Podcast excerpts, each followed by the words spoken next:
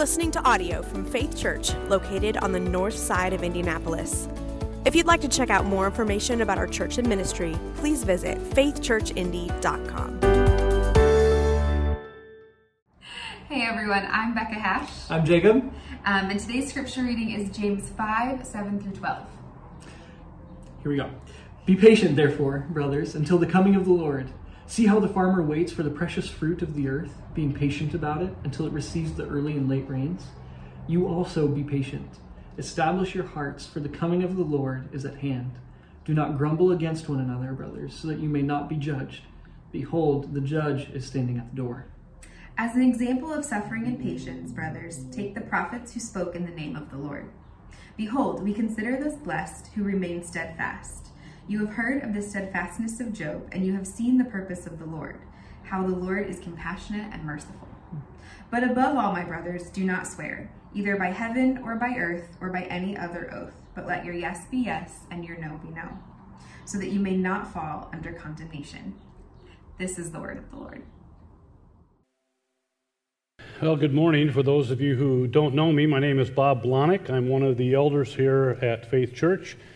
Five and a half years ago, I retired from being a pastoral staff member here at the church. Uh, Pastor Joey is off in Europe doing something, and uh, Jeff is up in Chicago. They're having a memorial service this weekend for his father who passed away a year ago. So it's my honor and privilege to be able to come back to the pulpit and share with you this morning. Let's start out with a little uh, pop quiz. How many of you ever struggle with impatience? Come on, everybody's hand should be up in the air on that one. I know I do. You know, there's a lot of trivial situations that kind of get me impatient. I made the mistake of going to Chick fil A at noon the other day, uh, the drive in line around the block. Uh, so how about sitting in a doctor's waiting room and then going back into that other room and waiting another half an hour? Following a slow driver when I'm late for work waiting for my pot of water to boil when I'm dying for some spaghetti, pouring more salt in there to get it to boil faster, playing behind a slow group of golfers on the golf course and they won't let me play through. Uh, somebody shared with me right after the first service of getting on the phone and being put on hold with the IRS, told you'll be on hold for 10 minutes, and 50 minutes later, the, click, the phone went dead. Having to wear a mask for a year at Faith Church. I think we're about ready, aren't we, to, to do away with that? You've probably heard of Murphy's Law. Murphy's Law is if anything can go wrong, it will go wrong. Bob's Law is that whatever line I pick at Walmart will be the slowest line ever. And when I choose to leave that line and get another line, that now becomes the slowest line ever. You know, those are pretty trivial illustrations, and usually I don't completely lose my testimony and witness by those, but how about having to wait for more serious things in life? How about waiting for the results of a medical test or a biopsy? How about waiting to get pregnant? How about waiting for the job for all the applications you've put in and just waiting to see if you're going to get one of those jobs? How about seeing if you've been accepted at the college you want to go to? How about waiting to finally find a right person to marry, if that's your inclination? Waiting is hard, isn't it? Especially living in our fast paced, microwave, instant oatmeal world that we live in. However, it gets even worse when you're suffering. Just ask Wilbert Jones about that in 1974. At the age of 19, Wilbert was found guilty of kidnapping and rape and sentenced to life in prison without parole. For the next 45 years, Wilbert lived in a small cell in prison, claiming that he had never committed that crime. It was finally brought to light that the prosecuting attorneys had kept away evidence from the defense attorneys, and in fact, Wilbert was innocent of the crime. Talk about patience. How can an innocent man sit in a cell for 45 years, waiting to get out, not even knowing if he will ever get out? Wilbert said it was his faith in God that got him through that time and gave him hope. You know, I don't know if I could have handled that like Wilbert did. How about you? What do you normally do when you face deep suffering? Do you calmly and patiently wait, or do you get angry?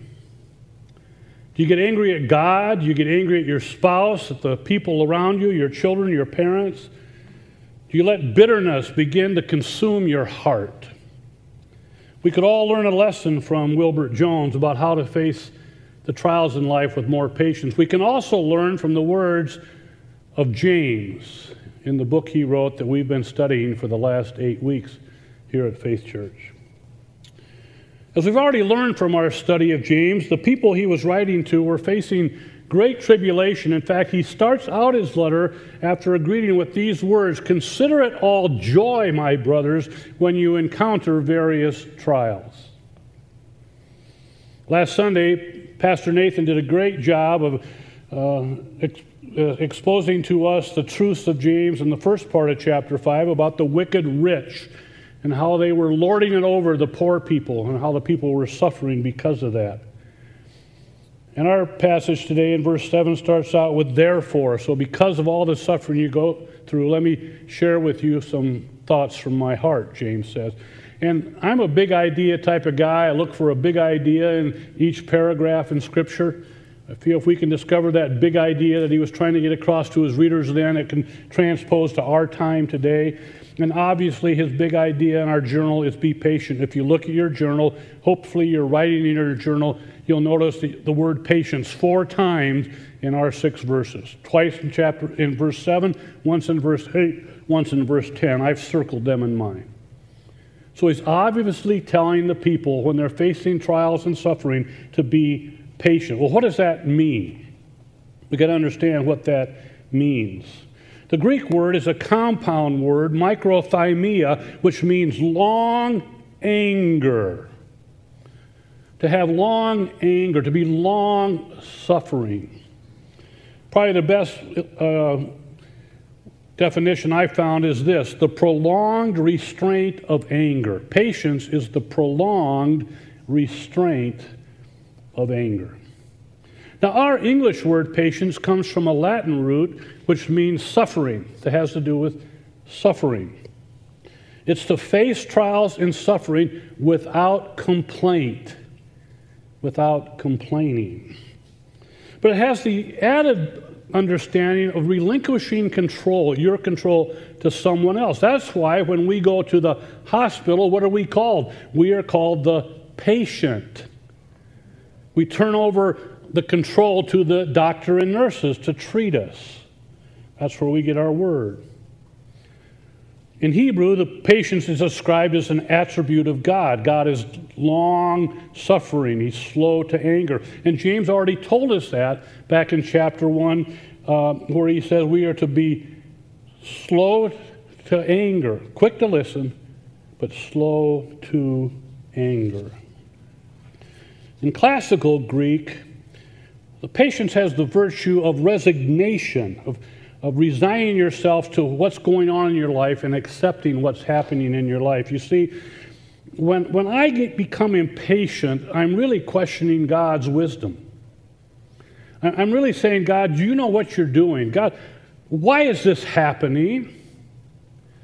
God, I don't like your timetable. I would be solving this a lot sooner if I was in your position, God. You know, really, God, I think I could handle this better than you can. So maybe I'm going to take control back. It's like telling our doctor that I know how to treat myself better than the doctor does.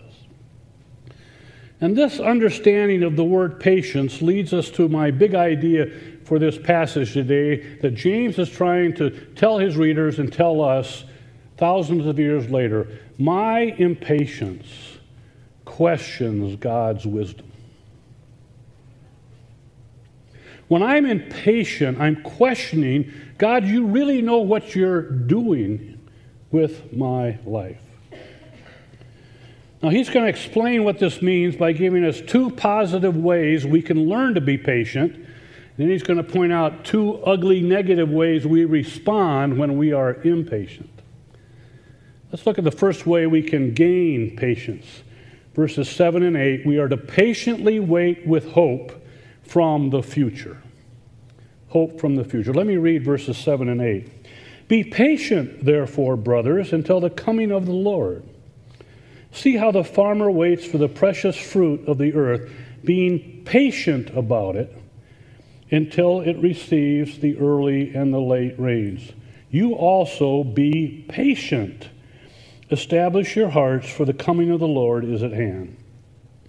The first thing we should notice in these two verses is he uses the phrase coming twice, coming of the Lord. It's a Greek word that means the visit of a king. The king is coming. Well, our king, Lord Jesus, left heaven, came to earth, took on flesh, lived a sinless life, showed us how to live our life perfectly, but was still put to death on a cross for our sins, paid the penalty for it, what we just celebrated in communion, was buried in the tomb, rose three days later. Before he ascended to heaven, he said, I am coming back. I will be back. And that is hope from the future that should give us patience in the moment of today. And he uses an illustration that's very familiar to them that of a farmer, agricultural community. He says, Be like the farmer who waits patiently for the early and late rains. Now, I grew up in Iowa, but I'm not a farm boy. Gene's family were farmers. I've learned a lot about farming. I've learned how dependent farmers are on the weather. Now, if you drive around out in the fields uh, around Indiana today, you'll see farmers out working, but mostly a lot of the sowing, the planting has already been done. They've tilled the soil already, they've planted the seed, they've fertilized it, and now they're just waiting patiently for the crops to grow. And you can see the little stalks of corn starting to come up. A farmer has to wait patiently.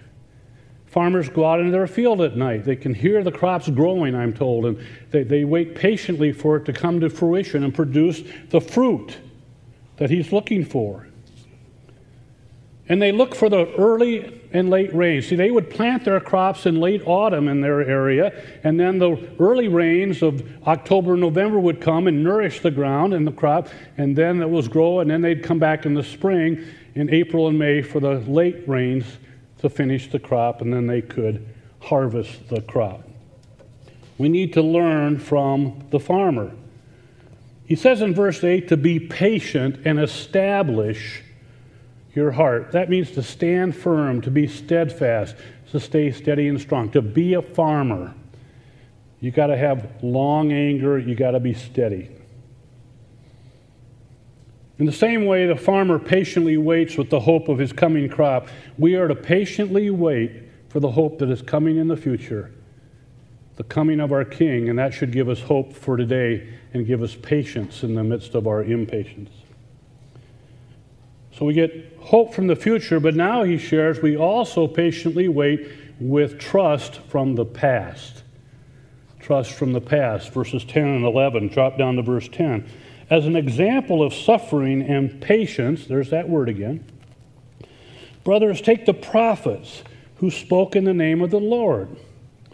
Behold, we consider those blessed who remained steadfast. You have heard of the steadfastness of Job, and you have seen the purpose of the Lord, how the Lord is compassionate and merciful. The prophets, the Old Testament prophets, were examples to us from the past of patience in the midst of suffering. They would share God's word to an unbelieving generation who wouldn't listen many times, would often persecute them, but they kept going. And when I think when I think of the hall of fame of Old Testament prophets, the one that comes to my mind is Jeremiah. Jeremiah has been called the weeping prophet or the suffering prophet because he was beat many times. He was put in prison. He was thrown into a dungeon. And yet he faithfully waited on God to see those prophecies. He didn't see a lot of them come true, but he preached the word of God. He was faithful. And it says he was steadfast. That's another compound word in the Greek, hypomeno, to stay under, to stand up under something, to be steadfast, to hang in there when things aren't going well. And he says, We'll be blessed. And that takes us back to uh, chapter 1, verse 12. Blessed is the man who stays steadfast under trial. Well, James now moves on from Jeremiah to his second illustration, that of Job from the past. Now, the book of Job is probably one of the most treasured pieces of literature in all of human history. Job, minding his own business, raising a family, having a career, gets into a cosmic, uh, becomes a pawn in a cosmic chess battle with evil, between evil and God. He loses his family, his kids die. He loses his home, he loses his crops, he loses his livestock, he loses his livelihood, he loses his health. Just imagine that. Imagine that all your family members died, you lost your job, you lost your livelihood, you lost your possessions, and you lost your health. Job, he says, is an example of patience. Why? Because Job didn't get mad at God. Luckily, he had a loving wife who told him to curse God and die. He had three really good friends who came alongside of him and listened for a while, but then turned on him and blamed him for what was happening. If that had been me, if that had happened to me, I'd probably be shaking my fist at God in impatience and getting angry. But Job, we're told, fell down in worship. And he said, The Lord has given, the Lord has taken away. Blessed be the name of the Lord. That's the example we are to look to from the past. And why could Job do that? Because at the end of verse uh, 11 it said, Because the Lord is compassionate and merciful. Job knew that whatever happened to him, he could trust God for his present and for his future. You see, when we face trials and suffering in this life, we can learn to patiently wait by following the examples of those faiths, uh, those prophets and Job, who from the past are examples of long suffering. And when we do, we display not only trust from the past, but we display hope from the future. But after sharing these two ways to become patient, Job also shares two very ugly responses of us when we become impatient. And they are grumbling and double mindedness. First, grumbling displays our impatience. Go back to verse 9. Do not grumble against one another, brothers, that you may not be judged. Behold, the judge is standing at the door. This word grumbling means to sigh, it means to groan, it means to have a bitterness well up in your heart that tends to spill out on other people. It's when our anger becomes short rather than long.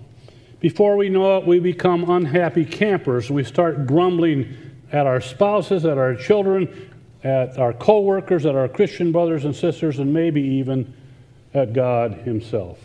It's that sudden rise of anger when another driver cuts you off.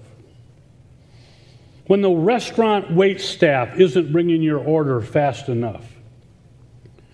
When the boss hasn't given you that raise that he promised you when the job you wanted and waited for was given to someone else.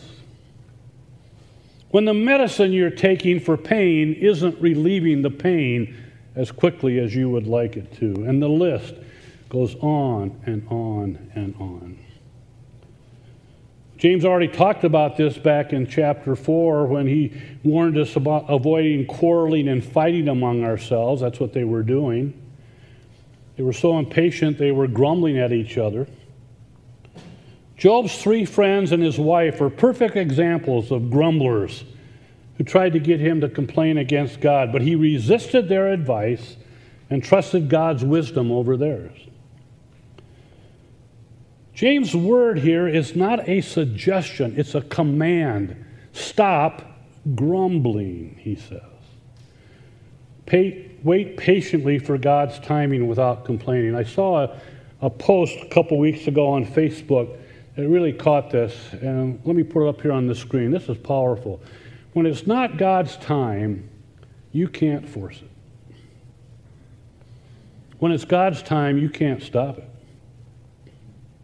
When it's not God's timing for you, you can't force it. You need to just wait patiently for God and trust Him.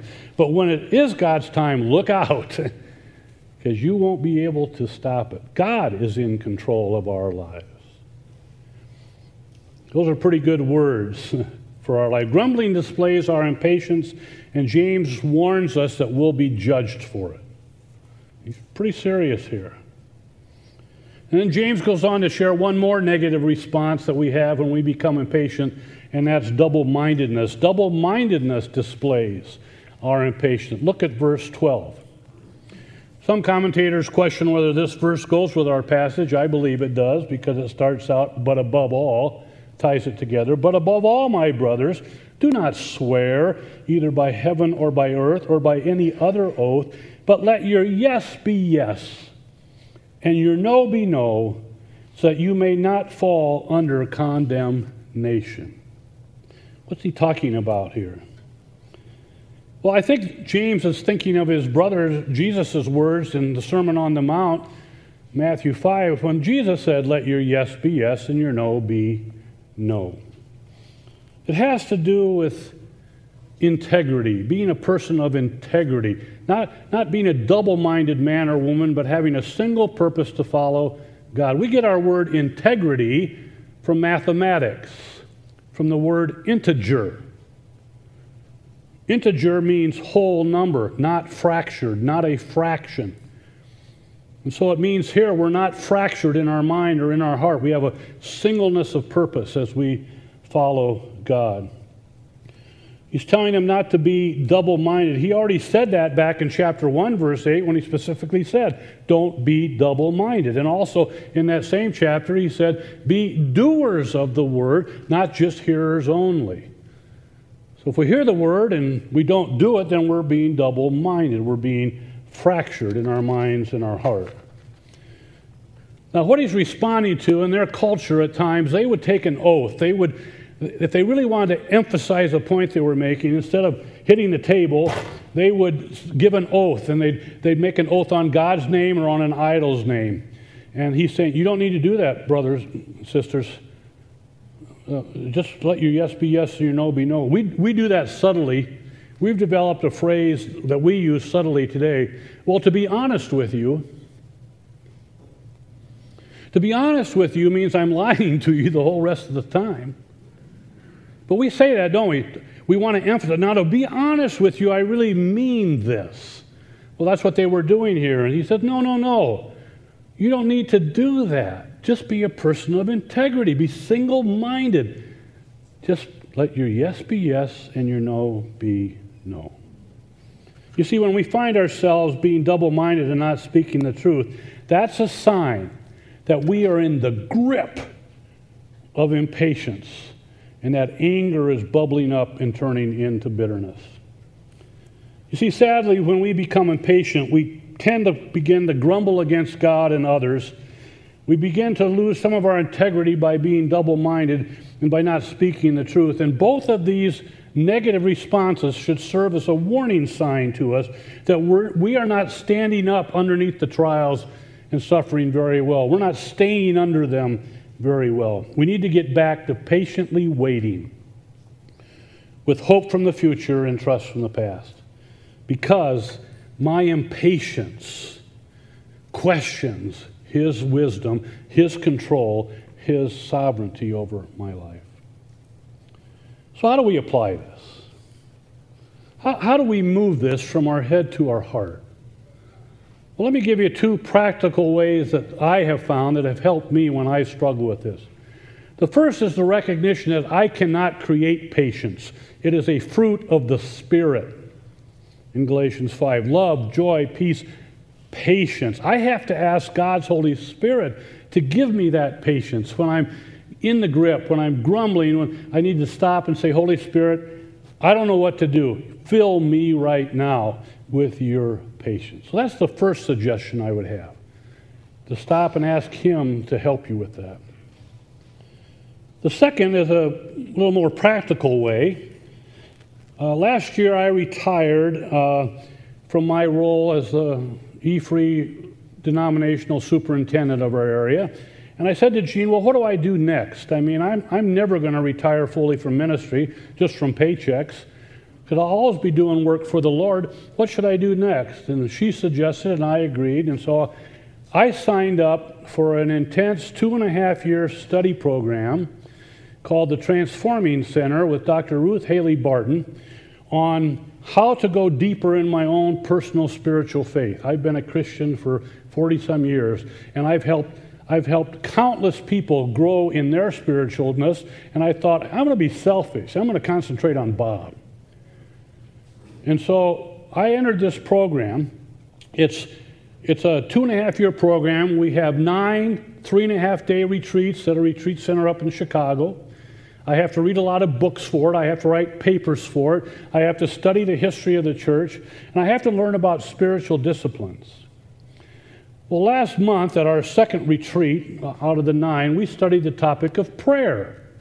And I was introduced to a type of prayer that comes from the history of the church that I'd, I'd heard of, but I'd never practiced before, that they encouraged us to practice. And it's been very helpful to me, and I want to share it with you today. It's called the breath prayer. I don't know if you've ever heard of that. It's called the breath prayer. That you breathe in and breathe out God's oxygen, and you learn how to breathe in a breath prayer and breathe it out.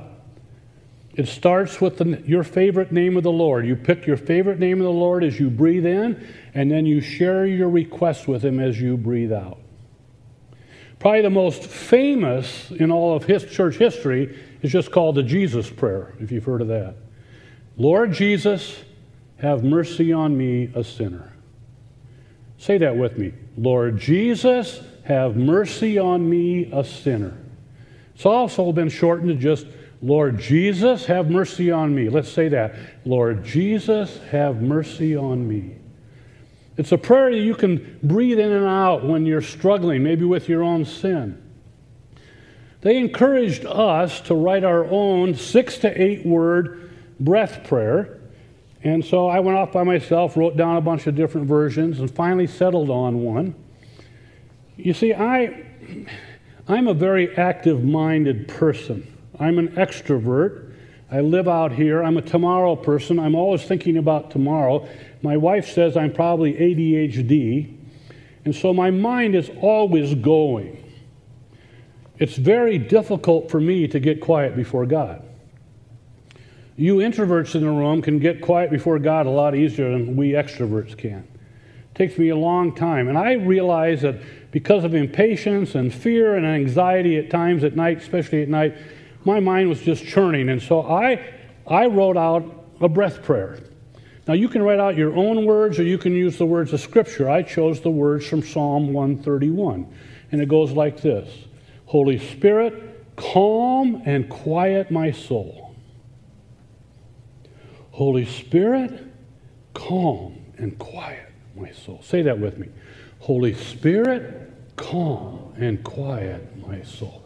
That has been a godsend to me the last month.